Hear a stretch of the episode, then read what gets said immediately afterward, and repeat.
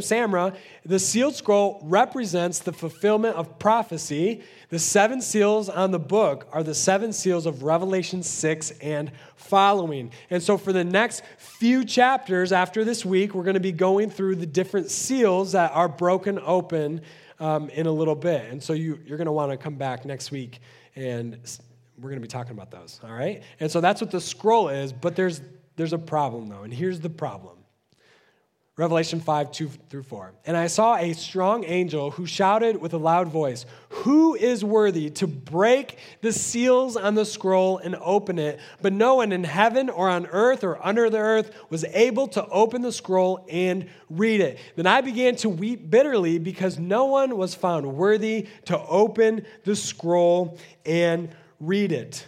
The problem here is that there is a scroll that needs to be opened, but there is no one worthy to break open the scrolls. Not the elders, not the living beings, and not even the strong angel. Did you catch that in there? Because it's really interesting how he describes the angel as a strong angel. Strong people can break things, and yet this angel cannot do that. No one's worthy to open this scroll. No one has the power, no one has the ability, no one can do this. And so John begins to weep, which is actually pretty crazy because we're told that there's no tears in heaven. So he's weeping about this problem, about what's going on. Then look what happens, verse 5. But one of the 24 elders said to me, Stop weeping. Look, the lion of the tribe of Judah, the heir to David's throne, has won the victory. He is worthy to open the scroll and its seven seals. This elder told John to stop weeping because between the throne and the four living creatures, he sees the lion of the tribe of Judah. This title of Jesus is pulled from Genesis 49, 9, and 10. And this lion has won the victory. The lion has triumphed, he has prevailed, he has overcome, and he alone is worthy to open the scroll and break the seals. And it's pretty amazing, but who is this lion? I kind of already gave it away to you, but who is this lion? All of a sudden, notice though, John looks, then I saw a lamb that looked as if it had been slaughtered. I just want to pause there. Isn't it pretty amazing how the elder says, listen, there is right there the lion of the tribe of Judah, and he is worthy to open the scroll. And yet, when John looks, he doesn't see a lion, rather, he sees a lamb who was slaughtered. We're going to get back to that in a minute. But it was now standing between the throne and the four living beings, and among the 24 elders, he had seven horns and seven eyes, which represent the sevenfold Spirit of God that is sent out into every part of the earth. He stepped forward and took the scroll from the right hand of the one sitting on the throne. The lion the elder saw was the slaughtered lamb. The heir to David's throne, which, if you were with us for the, our series in Ruth, which is right before this, I don't know if you remember, but the last, the last message or the last part of the book of Ruth has a genealogy in it. And you know what the genealogy leads to? Leads to David. And then we obviously know that Jesus is in the line of David. And so we see here that the heir to David's throne is Jesus. And Jesus was slain for you and for me on the cross. But yet, he wasn't just slain like a lion awaking from slumber. He rose again three days later in victory, overcoming sin and death for you and for me. Jesus is both the lion and the lamb. And let me just kind of paint this picture for you a little bit. Jesus on the cross is a picture of the lamb being slaughtered. Jesus walking out of the tomb three days later is a picture of the conquering lion. You need both. We need a lamb, a sacrifice to be slaughtered, to, to give his life for you and for me, so that we may have life and life to the full. But he couldn't stay in the grave. We also needed a lamb, a lion, who could then have victory over this sin and this death.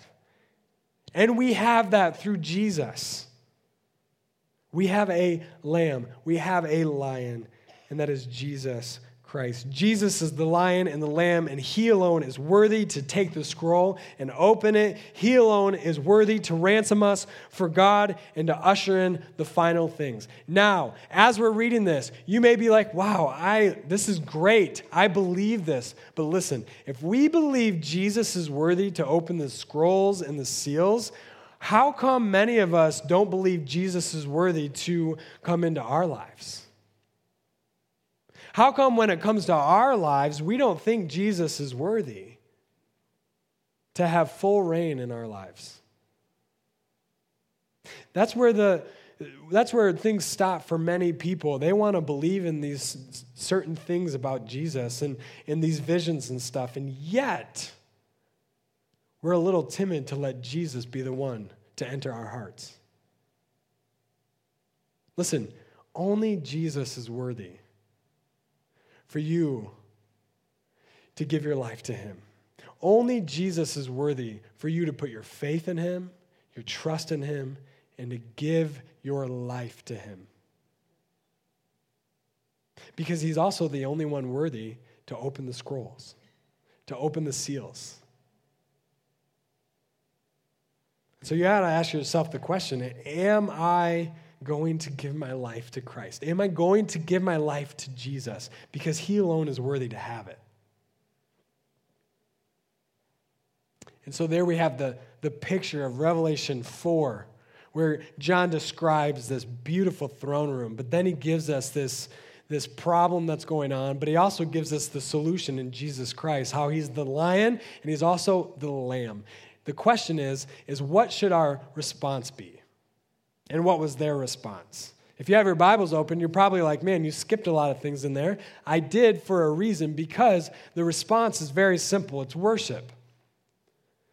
After what we just saw and after what we just read, what sh- how should we respond as people who have faith in Jesus? We should respond in worship. I like how Eugene Peterson defines worship. He says, Worship is an act of attention to the living God who rules, speaks, reveals, creates, redeems, orders, and blesses. So many people want to boil down worship to singing.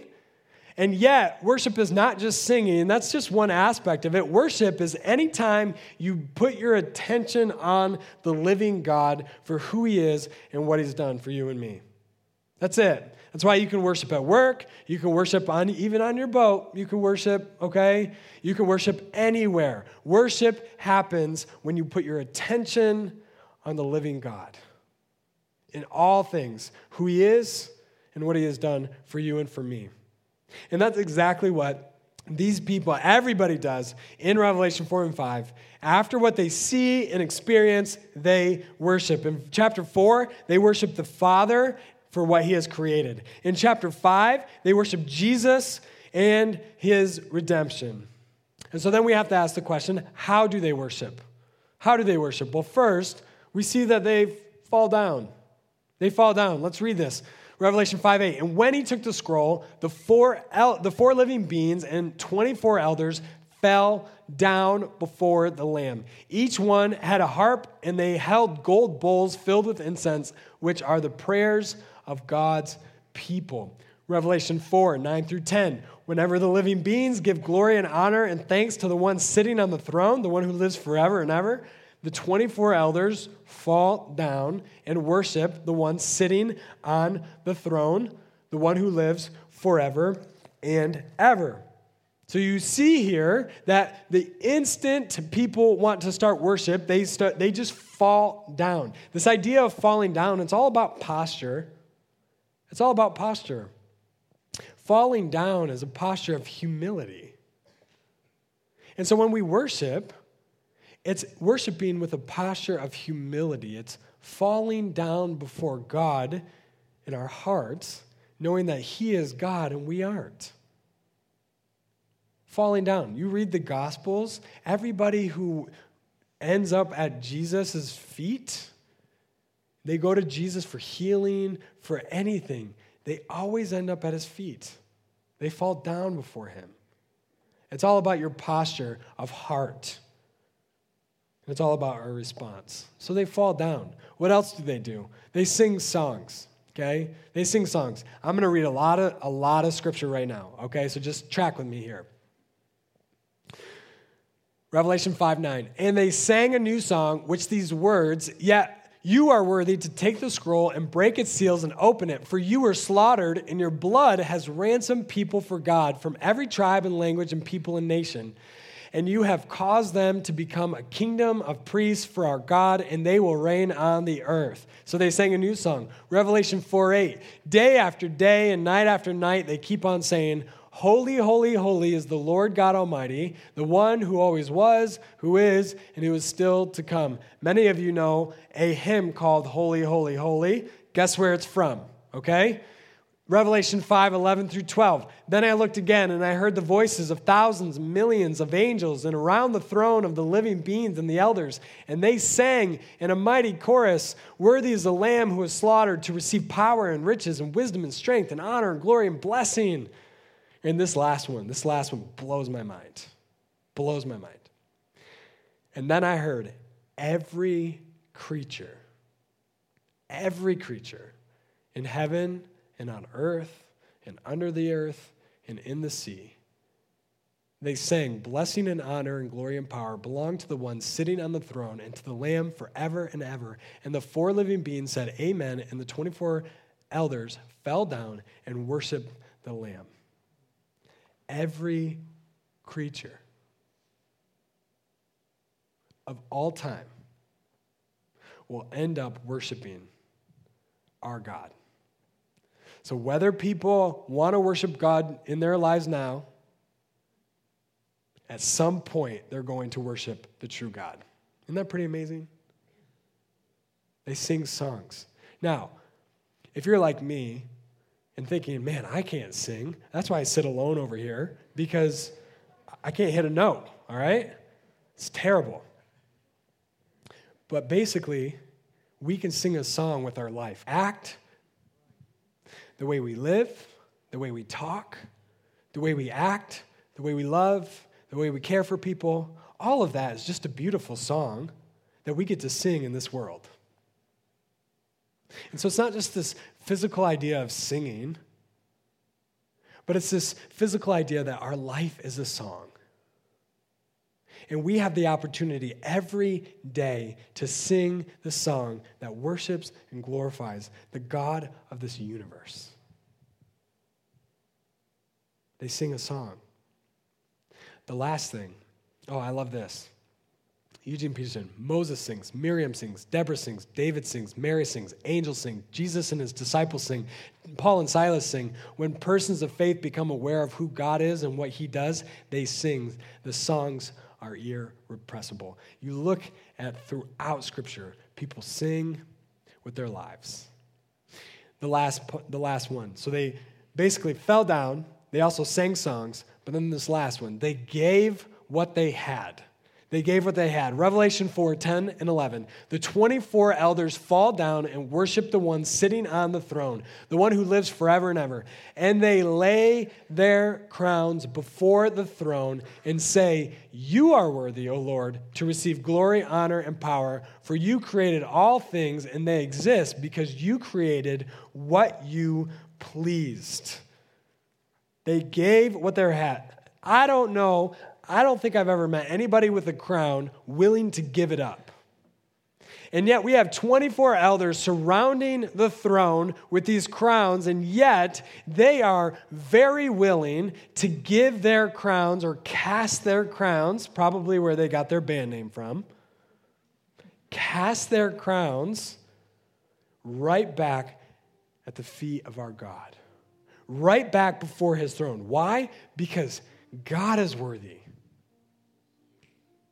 because He is God, because He is the one who created everything, because He is the one who sent His Son, because He is the one who loves us despite our wickedness and our sin and being dead in our trespasses, because He is the one who cares for us, because He is the one who accepts us, because He is the one who gives us what we have. They were willing to give it all back because they knew that it all came from Him. And so we see this in our lives all the time why do we struggle giving everything back to our God?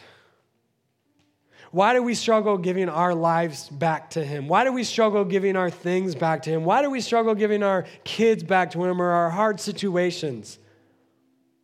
Listen, everything we have in this life is from Him, and He deserves it all back. They fell down, they sang songs, and they gave back what they had. And that's what I want to challenge you to do today.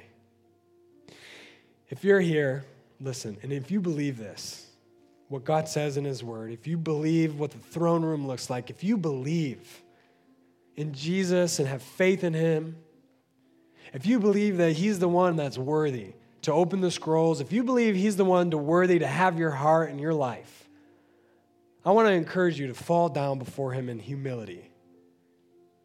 I want to challenge you to sing songs of praise with your life. And I want to challenge you to give back to Him what He has given you. Because let me tell you, He is the one that deserves it. And so we're going to end our time today just by worshiping more because that's exactly what they did after they saw the throne room. And so would you stand with us as we continue to worship today?